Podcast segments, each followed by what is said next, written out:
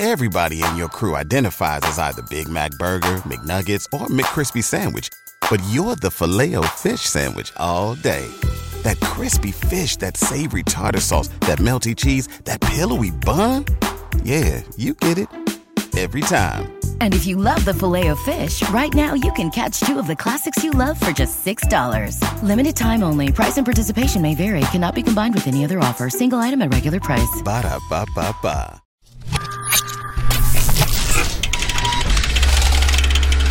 Hey, welcome back to the Barbell Medicine Instagram Live. I am Dr. Jordan Feigenbaum. It is the 8th of October. We're doing Instagram Live Q&A. First off, some announcements. Thing number one, uh, yesterday posted a new training vlog over on the YouTube channel. If you're on YouTube right now, uh, you can click back and check that out. It's got some training. We talk about static stretching. We talk about um, cancer and exercise and a bunch of other cool stuff and review some of the user submitted form checks. Um, other thing, newsletters dropping this weekend before uh, Saturday. So if you're not signed up for our newsletter list, you should do that. Uh, announcement number three: these shirts. There's this colorway. There's black. There's also a navy blue. Those are going to be um, available uh, very shortly. They've already shipped to our distributors, so keep a lookout on the website for that. And then we've got uh, at least one new template dropping this week. It's our Titan 2 template. Also, a couple free downloads uh, for the impending CrossFit Open. So, a bunch of cool stuff coming up. So, be sure to keep checking the website. Follow us on Instagram, YouTube, wherever you want to partake in your barbell medicine daily dosing. Now, let's see if we can get into some questions you guys have submitted via Instagram. I'm recording this for uh, YouTube. It'll be up there later uh, provided there's some good questions, good content, etc. Uh, the thing is, streaming live on YouTube is problematic, not only for views because the algorithm, but also just uh, internet bandwidth and yeah, it's not great. So anyway, let's see if we can get some questions from you guys and go from there. Do you have a dog or are you planning on getting a doggo? Yeah, so um, the context for this is I posted a new trial that came out. Um, this was in New England Journal of Medicine, uh, Journal Watch, and uh, they were talking about how uh, dog ownership actually has a tendency towards lowering um, cardiovascular and all cause mortality. Um, I don't have a dog, mainly because I move quite frequently, uh, and places, certain places that I've lived, don't uh, allow pets. Although the place I'm in now does allow pets, and there's actually a dog park in the building, which is kind of nice. Um, but I don't have a dog yet. But maybe, maybe, maybe soon. Freaking Cardinals unsubscribe. Yeah, I'm a Cardinals fan. I mean, as far as sports go, so Cardinals are tied 2 2 with the Braves. I mean, I feel like every season seems like in the postseason we end up playing the Braves. But uh, yeah, I'm from St. Louis. I'm a Cardinals fan. You can unsubscribe. uh, hey, Jordan, recently I've been eating a poor diet in terms of not getting a lot of fruits or vegetables. Uh, just after in just after recovering fully from a small flare of colitis, but still feel tired every day. Yeah, so if you actually had colitis um, and you have an, uh, a medical condition like ulcerative colitis or something like that, I would uh, definitely work that up with your doctor and then their associated nutrition uh, professional rather than kind of trying to self-manage this because I don't think that's the that's the play here. Um, but in a more general sense, um, we do recommend that people try to get 10 servings of fruit and vegetables per day. So that's, you know, five and five, six and four, something like that.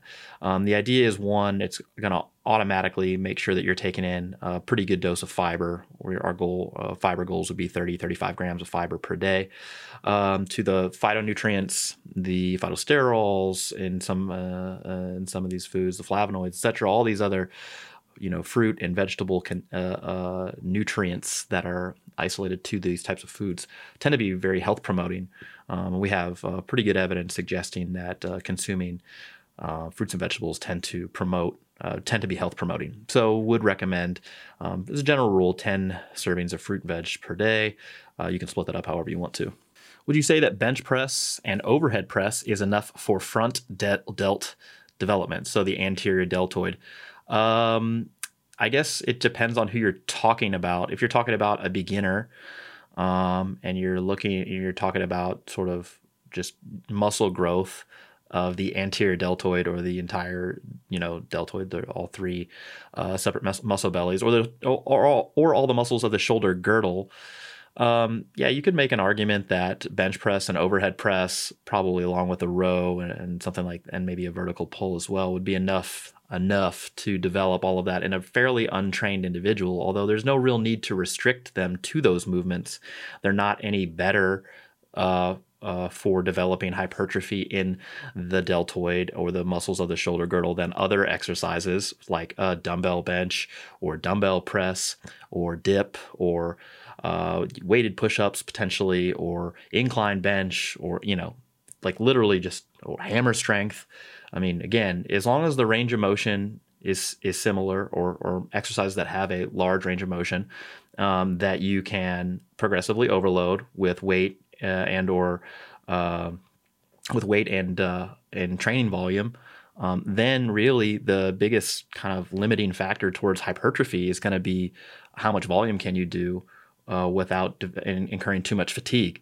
And so, probably movements that are not compound movements um, are, are, probably going to have to get into the program for, for bodybuilding purposes. So the question was, is bench press and overhead press enough for front delt development? I mean, if we're talking from a hypertrophy standpoint and we're talking long term, the answer is no. Uh, you're probably going to have to do some isolation work for that. If you're talking about for strength purposes, then I wouldn't think about individual muscle groups.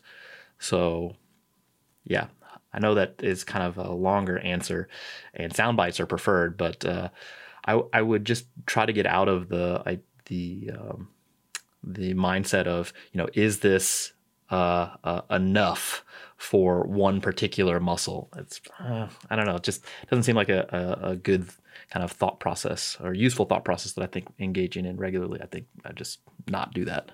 Let's see. Why do people say red meat is bad for you? Uh, well, because, well, I'll get to that. Okay, here we go. Why do people say red meat is bad for you? Does it actually contribute to increasing LDLs, or does eating too many calories and gaining weight from a calorie surplus contribute to high LDLs? Thanks. Um, so, a couple different issues here. So, um, there's definitely uh, evidence out there suggesting that high intake of red meat can increase certain rates of cancer. Okay. Um, particularly colorectal cancer is the thing we have the most data on. So you look at the IARC, International Association Research, uh, International Association for Research on Cancer, and compiled all the data on either processed and unprocessed uh, red meat consumption and incidence of colorectal cancer. And yeah, there seems to be a link there. Um, and so the recommendation right now is to limit uh, the number of servings per week to about three servings of red meat per week. And then when you go when you talk about LDL, so LDL means low density lipoprotein. Lipoprotein is just a, a lipid uh, and a protein. Uh, lipids uh, cannot really travel through the blood on their own. They need to be carried around by a protein. So that's the uh, protein uh, component of the lipoprotein. So LDL is not cholesterol. LDL is cholesterol that's packed into a protein. And so that's what you measure on a standard lipid test, for example. Um, does eating saturated fat intake, which is generally in a, a pretty good, uh, uh, it's contained in a pretty good amount in most red meat. Does consuming higher intakes of saturated fat tend to pr- increase LDL uh, lipoprotein count? And the answer is yes. Uh, we have this in multiple lines of evidence. So, metabolic ward studies where they actually admit people to either a research facility or, or, a hospital and keep them under lock and key and feed them only certain things. Yeah, increasing dietary saturated fat intake above a certain level tends to promote increased number of L, uh, increased amount of LDL.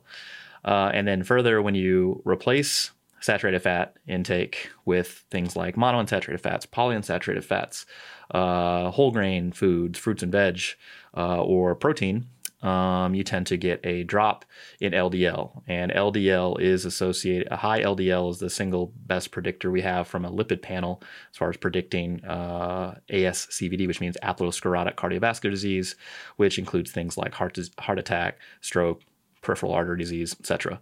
So, uh, yeah, hopefully that answered some of all your questions. Uh, the, you know, if the take home is should you eat all this, you know, unlimited amounts of red meat, the answer to that is no. Um, and so diets like the carnivore diet and some iterations of the ketogenic diet tend to be less, uh, tend to have some risk associated with them and depends on the potential benefits somebody's getting from that diet. So weight loss, yes, can affect uh, weight loss and weight gain can affect your total your cholesterol um, panel. Um, but you know, I would not try to think about that independent of um, red meat intake uh, when you're t- thinking about constructing dietary patterns that are health promoting. Jordan, is Austin doing Raw Nationals? Nope. And will you ever do another Raw Nationals in the future? I mean, maybe. Yeah, I just uh, don't really like coaching and lifting the same weekend. It's not really fun for me. And uh, yeah, I th- don't think that I want to, at this point, um, participate in the USAPL for now. Doesn't mean forever, but for now. What's a good belt? Style or brand preference? Thanks for doing these. Yeah, I don't really have a belt preference like as far as brand goes. I have a Best Belts, which is made by Dean Best. I think it's fine. Um, Pioneer belts also tend to make a good product. Uh, Inzer is got a ready-made belt. If you get just a black color, then you can actually get it shipped to you within you know a reasonable amount of time. Everything else is going to take you a long time. Um, the SBD lever belt is very expensive, but also very good. Um, I just think a four inch single prong belt that's 13 millimeters thick tends to be the the de facto uh, default size rather that I recommend and uh, for most folks. And I think getting it from Pioneer or Best Belt, reasonable reasonable choice there. Thoughts on Mad Cow 5x5 program? Yeah, I don't think it's very good. So it was good in a period in the period of the internet where free training resources were limited. Uh, but now there's a bunch of free stuff on the internet, and there's way there's a lot of limitations. There are a lot of limitations to the Mad Cow program. Um, if you like it, that's great. But my opinion, I wouldn't advise somebody to run that. No. How to target different parts of the thighs for hypertrophy? Well, I assume you just mean quadriceps versus hamstrings because you're not really able to target different areas of the quadricep versus different areas of the hamstring unless uh, you're talking about like not targeting the rectus femoris muscle, which is uh, hams- uh, quadricep muscle that crosses both the hip and the knee joint and tends to not get fully activated until uh, there's a substantial amount of fatigue in the quadriceps already. So, one, training the quads, you know, knee extension, hip flexion, uh, mostly knee extension is going to be the big the big one and then training knee flexion some hip extension is going to train the hamstrings. Um, a lot of different exercises to choose from so. It takes me at least 20 minutes to get through an exercise warm up and work sets. Is that too long? I spend at least two hours in the gym want to cut down. I mean 20 minutes to get through an exercise is not long. If you're doing three exercises each time that's an hour. So I'd want to know why it's taking you two hours then to get it in. If it takes you 20 minutes to get through an exercise, the warm up and the work sets. That's what I'd want to know. Yep. Is it possible to start steadily gaining weight without a significant change in diet? I mean, yeah, if you eat the exact same thing, then you become much less active. You could start gaining weight. Uh, that happens, or potentially if you start medication that promotes weight gain, particularly through water retention. Um, yeah, all sorts of all sorts of things can conspire or or confound your sort of weight variable depending on uh, what's going on. What's worse, smoking or obesity? Um, I don't know that I could say that one is is worse. Um, I mean, obesity definitely has its hands in more chronic diseases, and you could make an argument that it's uh, the healthcare costs and the quality of life suffering from being obese uh, maybe uh, is is is more substantial than smoking, but smoking's still pretty bad. um, so you prefer neither of those things to affect somebody. Are speed reps on the main lifts beneficial? Example 10 sets of three with a lightweight and under a minute rest. I mean, if you want to get better at producing force at high velocity, so high velocity force production, um, sure, then you would want to train that um, via high velocity training, which you have to do at a lightweight. Um, it doesn't really help with low velocity uh, force production, which are heavy, heavy. That's heavy, heavy weightlifting, heavy, heavy sorry, heavy, heavy strength training. Um, and then doing it on a one minute rest doesn't mean anything. That all it's doing is limiting your ability to actually produce high velocity force production. So it turns to be it tends up being a little more conditioning, um, and then may actually be able to stimulate a little bit of excuse me, hypertrophy via the fatigue that's generated through that the artificially short rest periods, whereas it wouldn't if you had a longer rest period and you were just squatting 55% for doubles or triples um, for 10 sets. Probably not a big, you know, hypertrophy stimulus there, unless you get fatigued enough by the end of those by doing them every minute on the minute that you're actually getting substantial motor unit recruitment. So. Uh, what can I use as a substitute for a pit shark or belt squat? Um, you're going to need a loading pin and a uh, a dip belt. So you could do that and stand on boxes and do and do a belt squat like that. You could also have a landmine attachment where you have a barbell jammed in the landmine, um, and then use your dip belt um, on on one end of that, uh, and you do it like that. There's also a way, I guess you could do it theoretically on like a something with like a low pulley uh, setup where you can stand above it and hook a dip belt to that. that those would all work. Yeah. Have you ever tested how many words you can type in a minute? I'm tempted to do it, but I'm not going to do it because I don't want to waste everybody's time for a minute. Coming to the Miami seminar, stoked. Very cool. Yeah, we're selling out. Uh, so, upcoming educational opportunities via barbell medicine. So, our Boston pain and rehab seminar is sold out. Um, we have, I think, two spots left at our Portland seminar, our regular barbell medicine seminar with Dr. Baraki and I.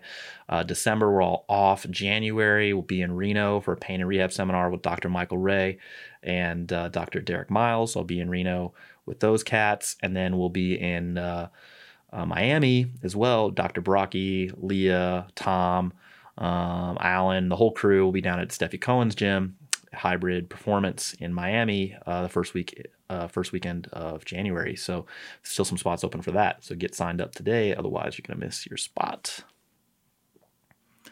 My close grip bench is stronger than my competition bench, which has a wider grip. Is this unusual? Yes. Do you recommend using a wider grip bench for long term investment? As most people say, it uses more chest musculature.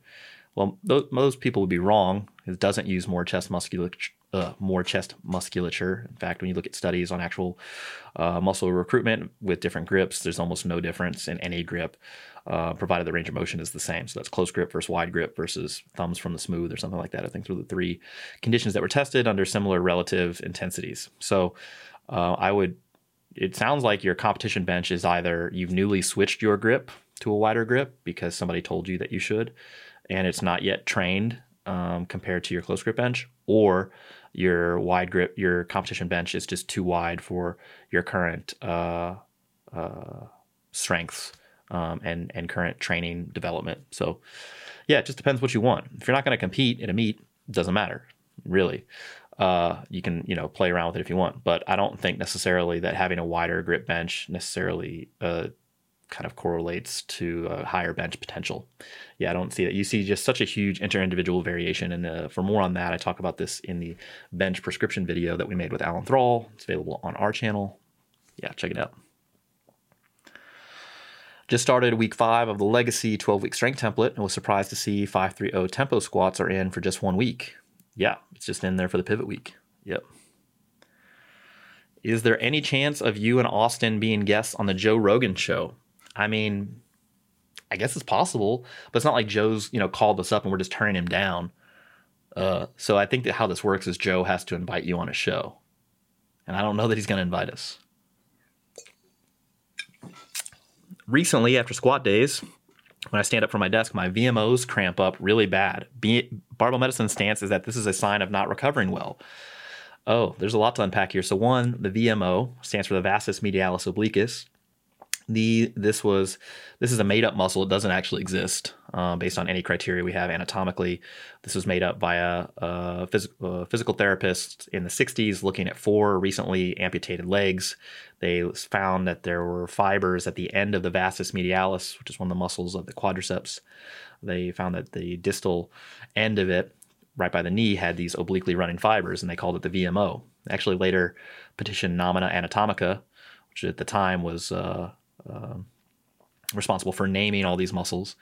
They petitioned the uh, that group to actually uh, say that there was a VLO as well So they were trying to not only add a muscle to the sort of dictionary of muscles and the v- VMO, they were also going to add the VLO. And then they wanted to rename the quadriceps to the sexticeps because now there were six heads. Anyway, none of that worked.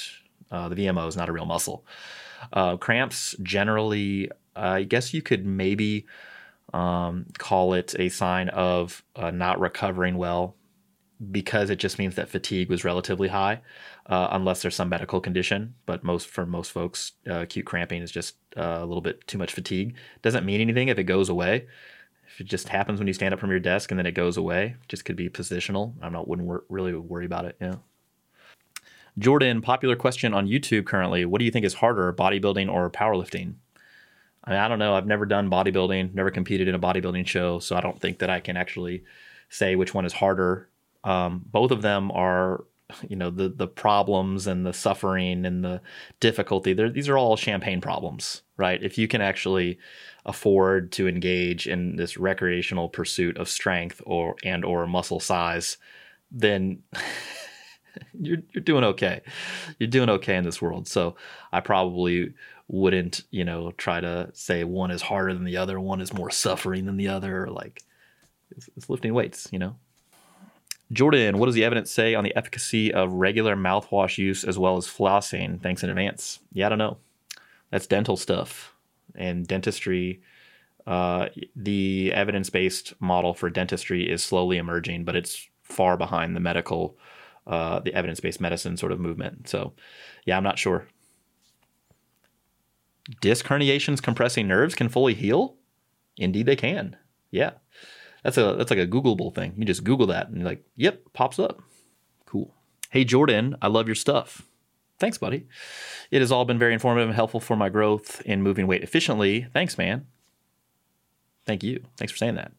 Yeah, hype, gas up one of your friends. You know, just hype them up. Call them up and say, "Hey, you're doing great. I miss you. I like you. Something like that. Some positive, positive vibes. That'd be good. Uh, right. Let's see. Jordan just finished the hypertrophy template yesterday, going back to strength week one tomorrow. Pulled 405 for a set of seven. Nice, man. Cool program. Yeah. Awesome, Brandon. Nice. Can leg press and RDL replace squat and deadlift if the only goal is hypertrophy? Yeah, sure can. Sure can. I would actually argue that the RDL is probably better for hypertrophy, uh, the hamstrings, um, and you know, and and and potentially even glutes uh, than the uh, than the deadlift. I mean, really, again, what you're looking for is range of motion, the ability to progressively overload via uh, adding weight and uh, and reps, volume being more more important here than absolute intensity um, and then the ability to do uh, a bunch of uh, reps and sets without getting too fatigued. So you think about like how you know what could you do more of in a given week or a given session without incurring way too much fatigue that would overwhelm the system and compromise your hypertrophic response to the training. Leg press is going to be better than a squat. RDL, uh, since it's a little lighter, um, you know, but you still have a really long range of motion. Range of motion is very similar, especially for the hamstrings and glutes uh, and erectors, you know, it's it's probably a better choice from a fatigue standpoint. Although you know, I could argue it's not that much different, and um, but it may be a little bit, maybe a little bit better. Uh, and then people really get worked up about, well, you can use more weight on the squat. Well, not really than a leg press but you know then a leg extension it's like well sure but the question isn't how much absolute weight can you use the question is how much motor unit recruitment can you get? And we know that you know doing sets of uh, you can get the same amount of motor unit recruitment doing sets of five and sets of 30 um, you know just at uh, as long as you're willing to go near near failure. The the question isn't you know how much motor unit recruitment can you get by the second rep of a set. The question is how much total motor unit recruitment did you get at the end of a whole set? How many reps we're stimulating this sort of muscle growth, and then how many of those sets can you do in a given week, in a given session. Um, so anyway, I think people try to overly complicate this hypertrophy thing. I mean, really, what you need to do is pick exercises that have a big range of motion, can uh, be loaded uh, or done for enough reps that uh, generate uh, that stimulate motor unit recruitment, uh, and then that you can do enough volume of them uh, to continue to drive hypertrophy over time. and I, I don't know if having an allegiance to to a particular movement is a is a great way to be a great way to think about hypertrophy. Hey, Jordan, is doing leg extension machine bad for your knees? Nope. There are no things that are bad for your knees except for maybe acute trauma at high velocity. And you know, acute uncontrolled movement at high velocity might be bad for your knees, or like other people hitting it. But yeah, people are like, "Oh, it's open chain, and there's this long moment arm on the knee." It's like, so what? Yeah, tissues adapt. People get better. You're able to tolerate more stuff. Is there evidence to show a salt craving is relevant to actual hydration slash electrolyte imbalance? So those are completely different things, hydration and electrolyte imbalance, although sometimes they happen um, at the same time. In general, people their the thirst response to exercise or uh, sweating in a in a active environment tends to be a little delayed. Uh, and then as far as craving salt, most individuals won't have a conscious sort of, you know, um, hey, I'm craving salty things. Most people won't, but and that's because we t- all tend to consume enough sodium in our diet. And in general, you can't make yourself significantly hyponatremic, low low sodium in a way that's clinically meaningful um, from exercising or competition unless you're doing something fairly extreme or you've suffered an, uh, uh, like heat stroke uh, or heat related illness. And you know that's then again one of the things you would you would look for is potentially uh, a hydration issue a salt a salt issue. But we're talking about people doing two days, three days uh, training or team based sports, and then doing something silly like drinking, you know, 10 gallons of free water or Gatorade or something like that uh, to in order to get rehydrated that those sort of things would would be the real uh, reasons why you get this sort of hyponatremia, this low salt level that's actually clinically meaningful, meaning that can cause symptoms or potentially bad outcomes. Most people after they exercise are hyponatremic. It's just this, you know, thing that happens, but it's not clinically significant, doesn't do anything, and it resolves on its own um, when we eat food. Um, but and and actually the recommendation is to uh, add sodium to both pre and post workout meals. Um, that being said, most most people probably get enough dietary sodium anyway. It's probably not a big deal. Yeah. How would you explain to a friend why a multivitamin is not beneficial? It's a good question. I probably wouldn't actually explain to them that it's not beneficial unless they ask me, because otherwise I'm just wasting my breath. Um, yeah, multivitamins not associated with reduced uh, mortality or morbidity. That's diseases.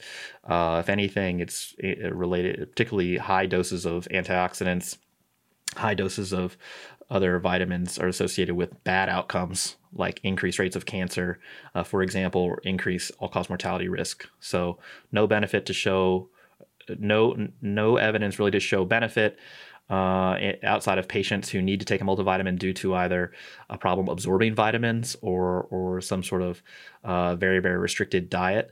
Uh, where their doctor would be prescribing them sort of multivitamin supplementation. So these are people who've had like gastric bypass or who've had like uh, uh, part of their ileum removed or or other parts of the GI tract uh, operated on, and uh, then they might have to take a supplement. Or you know people with like cystic fibrosis or other issues with a uh, malabsorption is a concern. Or just super restricted diets. Those are the patients that get prescribed multivitamins. Um, you know, among others. But just your general, you know, otherwise healthy person, yeah, multivitamins don't do anything. Just waste your money. Any recommendations on resistance training focus for boxers? How does muscle fiber types play into resistance training goals for athletes like this? Muscle fiber types are mostly genetically predetermined.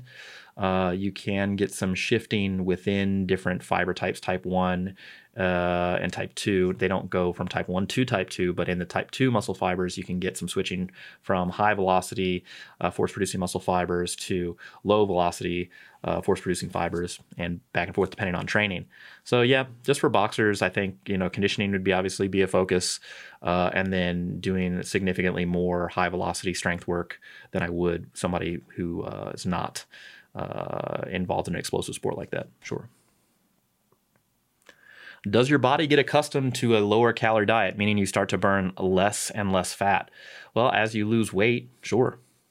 Yeah, your your uh, basal metabolic rate goes down, total daily energy expenditure goes down. Some evidence suggesting that part of your NEAT, non-exercise uh, aerobic thermogenesis, basically just calories you burn from non-formal exercise. You tend to move around a little bit less. But in general, in general, this doesn't seem to preclude weight loss in a calorie when people are actually in a calorie deficit. Um, you know, people tend to continuously lose weight under controlled sort of situations. That being said, you know, weight loss can be difficult for sure. How would you approach your client if they were worried about one leg being significantly stronger than the other? Yeah, no, that's a good question. Uh, I think it would just depend. You'd, you'd want to get more information. So, one, you'd want to know why they're concerned about it. How they did they assess this?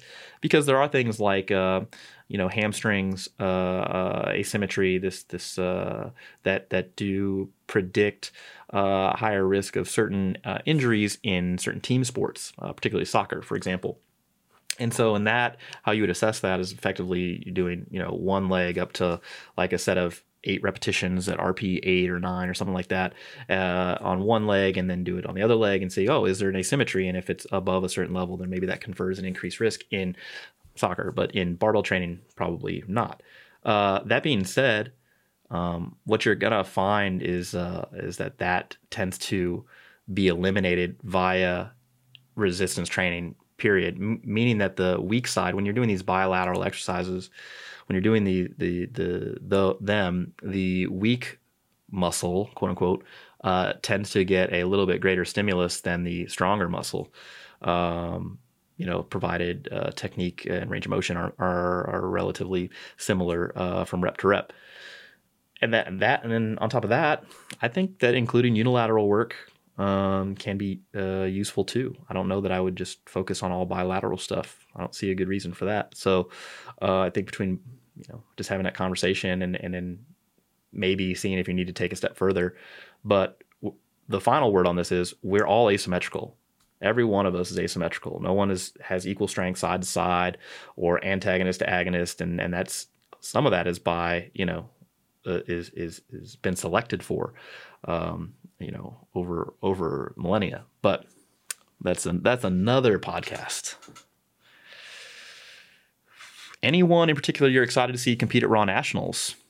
Sure, Leah Lutz. I'm excited to see her lift and uh, go out and smash some PRs. Claire, uh, Zai, she's uh, going to go out in the 72 kilo primetime class and, and smash some PRs. That'll be cool.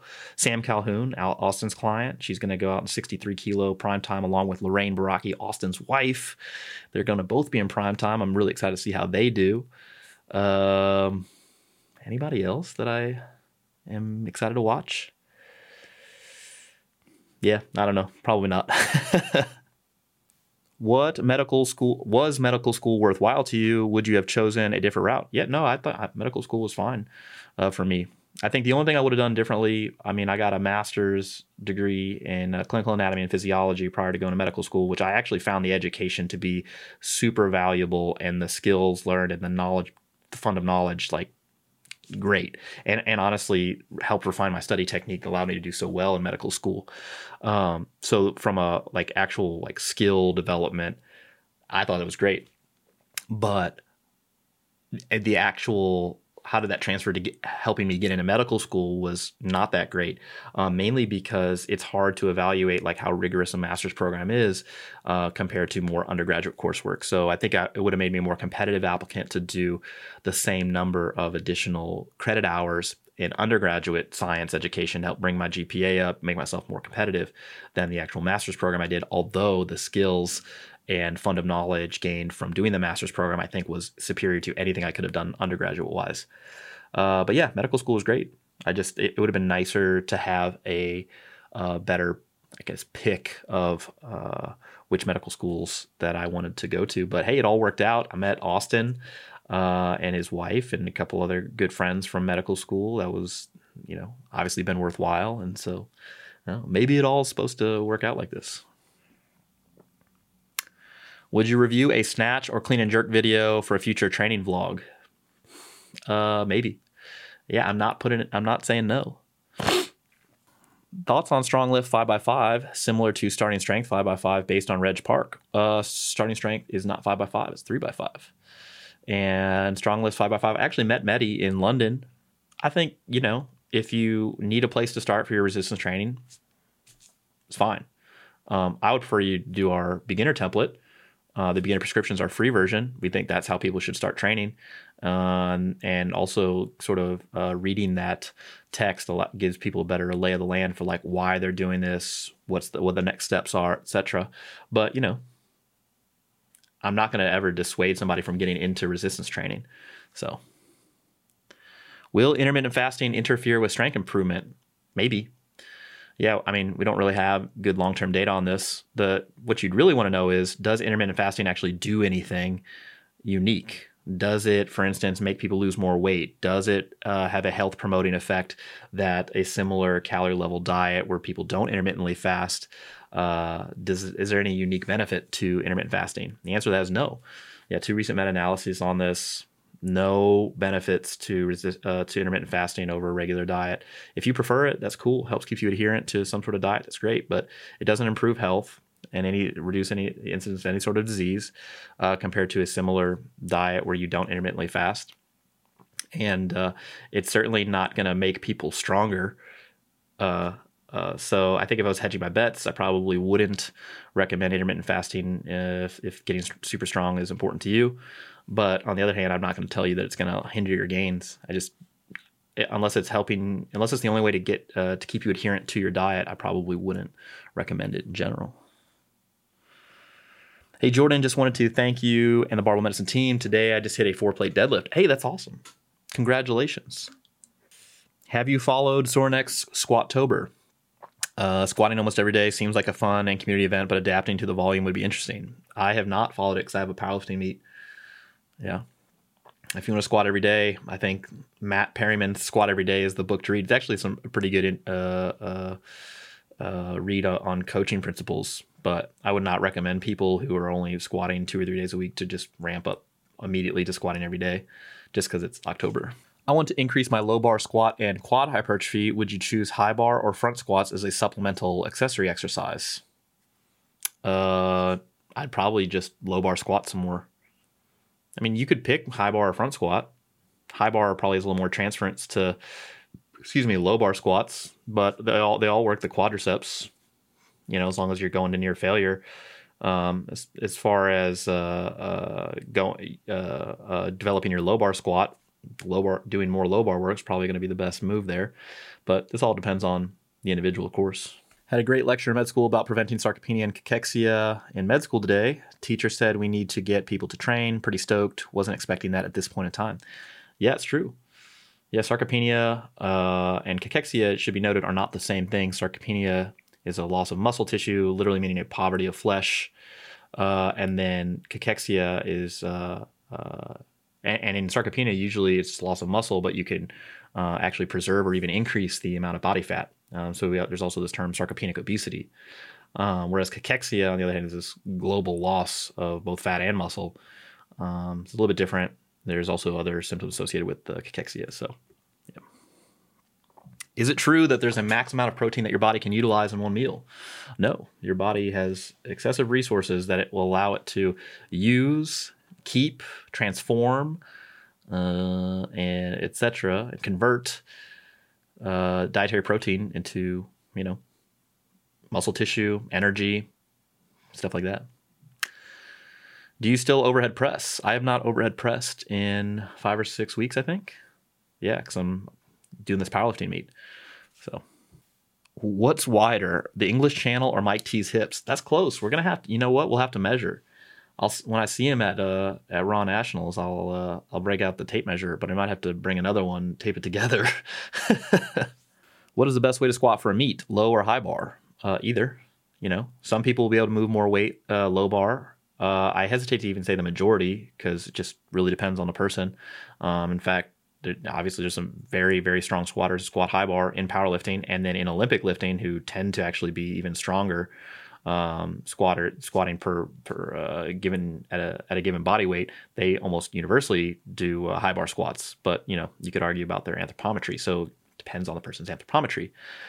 So if you have a meet coming up and you've only been squatting high bar, would I switch to low bar for the meet?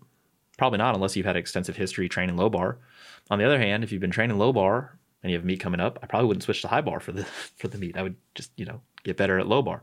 If uh, you don't have a meet coming up and you want to sign up for one, then you know, I don't know that I would change unless you have a significant amount of time, twelve weeks, sixteen weeks, uh, to to work this out. But I would try to pick one, you know, that you want to uh, uh, kind of use as your priority squat, uh, and that getting stronger in that movement is more more important to you if you have this idea of doing a meet in the near future. Thoughts on laser light treatment as a form or treatment of plantar fasciitis? No. Yeah, there's the reason why there are like hundreds of different treatments for plantar fasciitis because none of them work. We don't really know why this is happening. So yeah, I would not recommend that. for someone returning from a herniated disc injury, would leg press aggravate that if the back was kept neutral? Uh, no, not necessarily. Um, neither would squatting, and even if the back's not kept neutral. Yeah, I mean, a, a lot of this is depending on your thought process, your your uh, expectations, your previous experiences, your education level on this. Um, all of these things can influence how you actually respond to exercise. So we wouldn't necessarily expect you to have pain with any of those movements, but you might, even if your back is uh, perfectly neutral, because that doesn't really correlate to the pain experience. Um, so if you're trying to come back and you want very specific advice, I would recommend consulting our pain and rehab uh, specialist. They do this every day. They're the best in the industry. I mean, I'm not just saying that. Like, I'm really glad they decided to link up with us, but these guys are great. So Dr. Ray and Dr. Uh, Miles, that this, this is what they do. So, yeah. Also, why do the doctor's charts for testosterone ranges not account for age? Uh, they do. Yeah. Yeah, there are pu- published norms for free and total testosterone based on based on different age demographics. So, wearing that shirt for the fifth day in a row. Well, this is to be fair, this is a new shirt. Like this has never been worn before. But am I wearing wearing the same logo? Yes, yes, I am. what kind of training plan is ideal for a client who wants weight loss, loves cardio, but also enjoys weightlifting? What would you program for them? Uh, weight loss, weightlifting, cardio, and a calorie deficit. like, I mean, yeah, it would just depend on how what sort of resources they have available to them. If you mean Olympic weightlifting, you know, then I'd probably have them do Olympic weightlifting most days that they train with weights, probably all days. Uh, I try to get them to lift weights three days a week, and I'd have them do a push, a pull, and a press. Uh, and the pull usually would be some sort of Olympic lift. Uh, maybe one day I'd just have them deadlift instead of doing like a, a cleaner snatch variant. Um, but if you're not talking about Olympic weightlifting, then yeah, I mean, I think two or three days a week resistance training, full body workouts, uh, do conditioning that that they can be adherent to and they prefer, and calorie deficit. Yeah. How do you go about planning your jumps for warm ups attempts at a meet? Saw your post where you jumped 600 to 700 plus, but ideally you would have hit 675 in between. I don't know how close to get on the last warm up. Yeah, it's all personal preference. So, like my my deadlifts, I'm probably going to open at 305, 672, and then jump to 730 something like that, 727, whatever that is, 7 732, whatever. And then uh, 748, I think is the third. That's the plan. Uh, but last warm up prior to 672 will probably be 600. I mean, and I'll probably just go 135, 225, 315, 405, 500, 600 as my warm up, just because I'm comfortable doing that. It's all personal preference. Hey, Jordan, is anabol androgenic anabolic steroid induced hypogonadism reversible after short term use? Sometimes. Yep. Also, do test levels return to their previous normal? Sometimes. Yeah. Um, again, I know that you've asked multiple questions about uh, anabolic androgenic steroid use on previous lives, and my advice to you is uh, to not use them. Um, not because I'm anti anabolics. I think there are a time and a place uh, for those things depending on risk benefits. But for you, uh, yeah, the risks uh, far outweigh the benefits um, as far as I can tell. And, you know, hate to call you out, but that's just my take on it right now. And, and so, again, just to further this conversation for a second, you know, you think about certain sarcopenia patients, you know, the recommendation, the guidelines right now on sarcopenia do not necessarily recommend anabolics, but in some cases they may be, you know, beneficial uh, compared to their inherent risk. Uh, certain professional sports um, or, or other um, high incentive where there where there's a great incentive to actually perform a certain level, you know, yeah, the the benefits might out, outweigh the potential risks provided someone actually knows the risk. And I, you know, again, having looked at your profile a little bit, I just don't think that's that's for you. And you know, you're an adult, you can make your own decisions, but uh, I think that uh, I would probably think think twice about this. And then I will also, just as an aside, probably not ask any more questions about this on the, the live, mainly uh, just because the uh, public perception of of them is just it's not in a place where I think uh, I want to talk about them uh, a lot. Although we probably will do a podcast on this stuff uh, in the future. Um, just because people keep asking us, but I think I'd like to concentrate all that in, in one one little location. what is the most amount you should adjust your macros in terms of grams of protein, carbohydrates, fat? How often should you change it if you are at an ideal body weight and body fat but want to gain strength? Yeah, a lot of questions here. So there's no max or minimum amount that you would adjust grams of protein, carbs, fat in an isocaloric or equal calorie situation. Um, how and then again, if you're at the ideal body weight and body fat, I don't know that you need to, you know, adjust your macros in order to gain strength. That's probably probably not true, uh, unless your protein intake was significantly compromised. And so, uh, we know that you know it's anywhere between 1.4 to 1.6 grams uh, uh, per kilo body weight of protein per day uh, in folks who are either gaining weight or maintaining weight can can uh, yield optimal sort of resistance training outcomes with respect to hypertrophy and strength. So our recommendation usually is to towards the upper end, 1.6 grams per kilo uh, body weight per day of protein. Um, start there. If you prefer more protein than that, that's fine.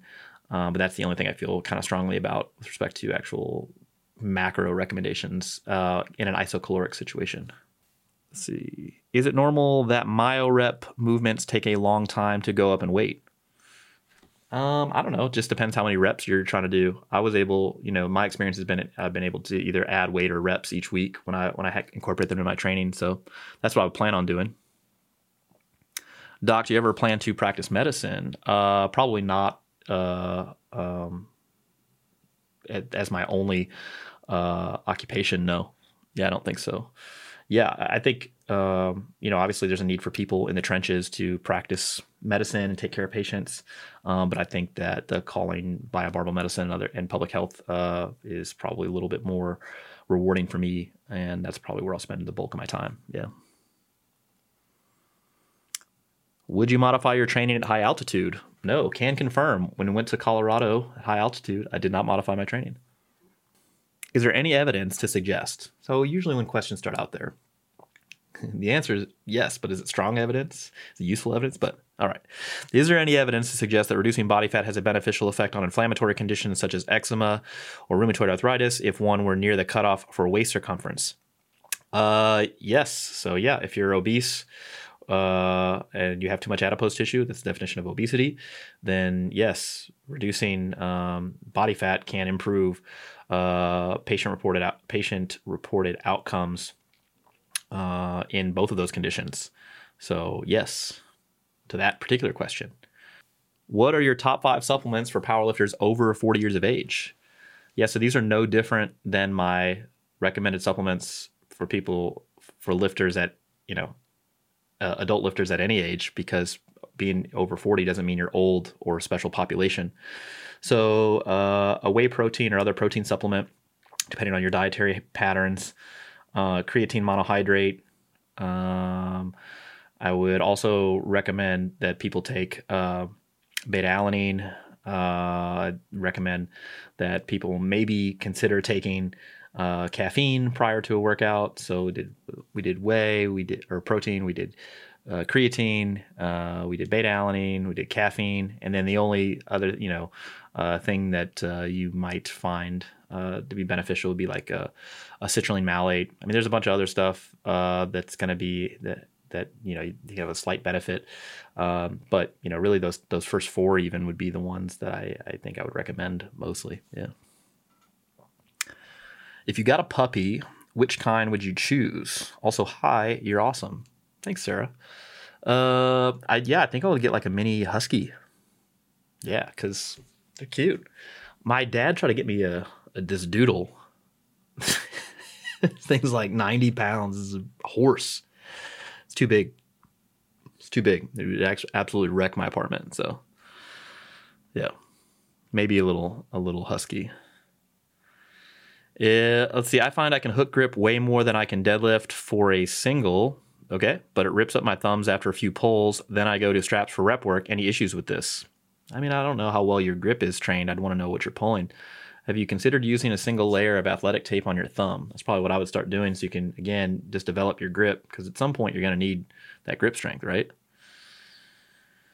Would you recommend vitamin D supplementation if blood work shows low vitamin D? In general, that is the uh, the treatment. Uh, so yes, but it depends on how low it is, that because that helps determine the dosing and uh, what a- agents are recommended, either vitamin D two or D three, and then you should probably check your vitamin D levels in six to eight weeks to make sure that you're replenishing it enough. I wouldn't recommend that people just take vitamin D.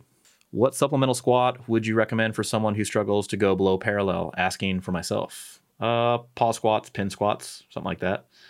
Yeah, one of those two probably. Any thoughts on the new Sony cameras or lenses? Any interest or not really into it? Well, I have two Sony cameras. I got a A6500.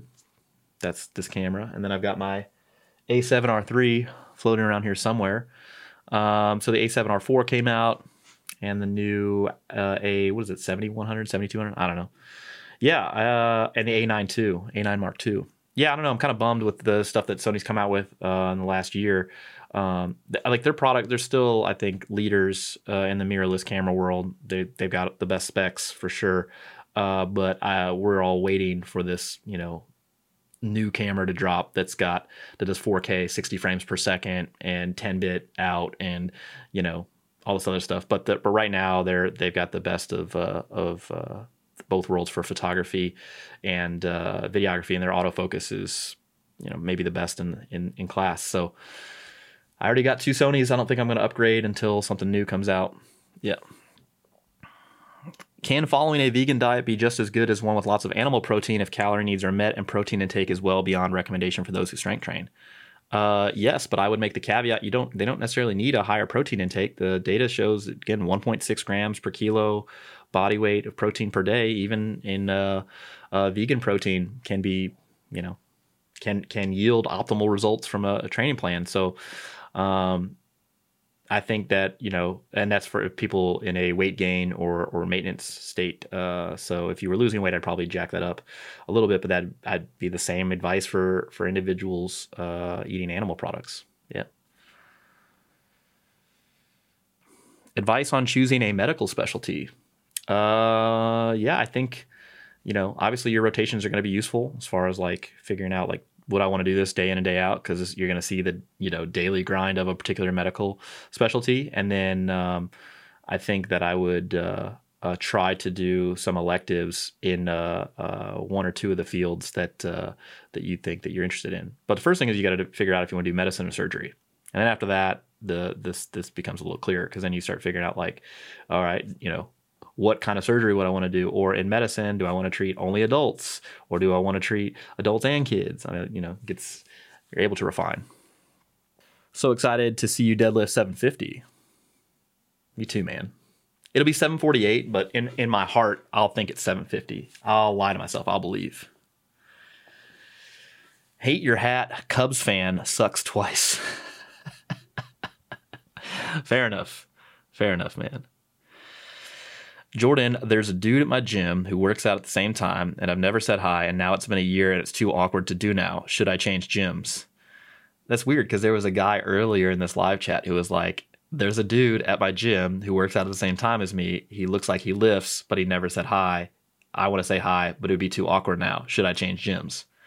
I think you just got to do the the bro thing and, you know, ask him for a spot or something like that and then strike up a conversation. There you go. Just people connecting people. That's what I'm doing here. Evening Doc would love your thoughts on this. Saw a training video of LeBron, Chris Paul, and Carmelo Anthony. These are all NBA players for the the unaware. I myself am a cultured individual. Uh, let's see, they were all working with their trainer, and the trainer had them all doing sumo RDLs. Do sumo RDLs have a transfer to vertical? Uh, probably minimal transfer to vertical jump test. Um, I mean, the best thing we have for the transfer to a vertical jump test would be uh, jumping, bounding exercises. Then you'd talk about, uh, you know, fairly light um, uh, half squats and quarter squats where people can actually move the weight quickly, high velocity. And but yeah, does the sumo RDL does that recruit posterior chain muscles? Sure, it's a way to train the glutes and the hamstrings and adductors. I think it's fine. I don't know why you'd have them do sumo versus regular, but you know, in a basketball player, I don't know that it matters either. Jordan, long time to see, recommended program after powerlifting two. Uh, you could do powerlifting three. Yeah, it's one thing to do. Uh, you could also go to like hypertrophy plan, hypertrophy two, and then jump back to powerlifting two, or uh, strength, general strength conditioning, and then pop back to powerlifting two, something like that. How good are AMRAP sets at predicting 1RM? Uh, if they're more than five reps, more than if they, really if they're more than three reps, probably not that great. But yeah, maybe five reps is kind of really where the trailing off tends to happen. You know, as far as like accuracy. Is there a physiologically optimal time of the day to train? Uh, so I actually kind of looked in this into this and uh, this chronobiology or chrono training, uh, and it appears no. Uh, you look at some of the studies done on this people tend to perform best seven to eight hours ish after waking up, but that's generally uh, their self-reported exercise time anyway. And untrained populations doesn't tend to be a reliable transfer there. So let's see. What lenses I using at the track the other day? This guy, 70 to 200 f2.8. This big old guy. Yep. Ugh.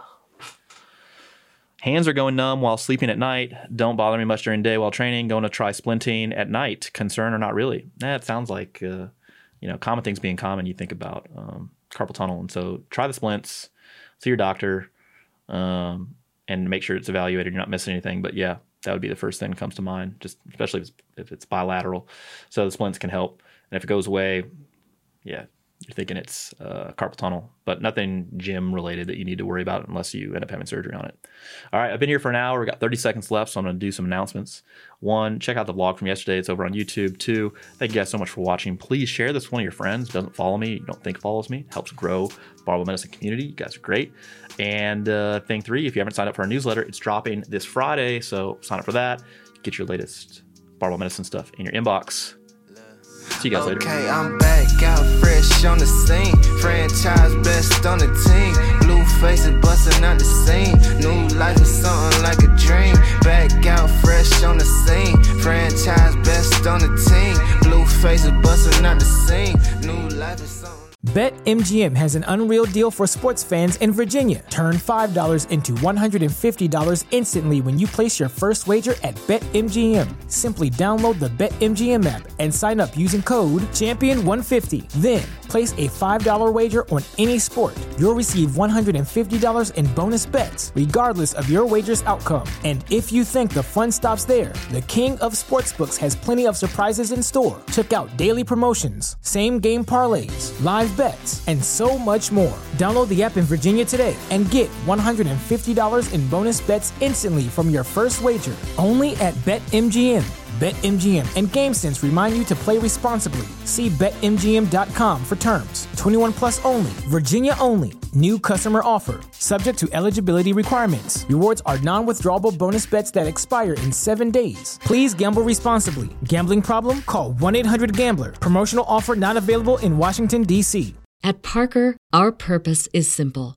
We want to make the world a better place by working more efficiently by using more sustainable practices, by developing better technologies, we keep moving forward.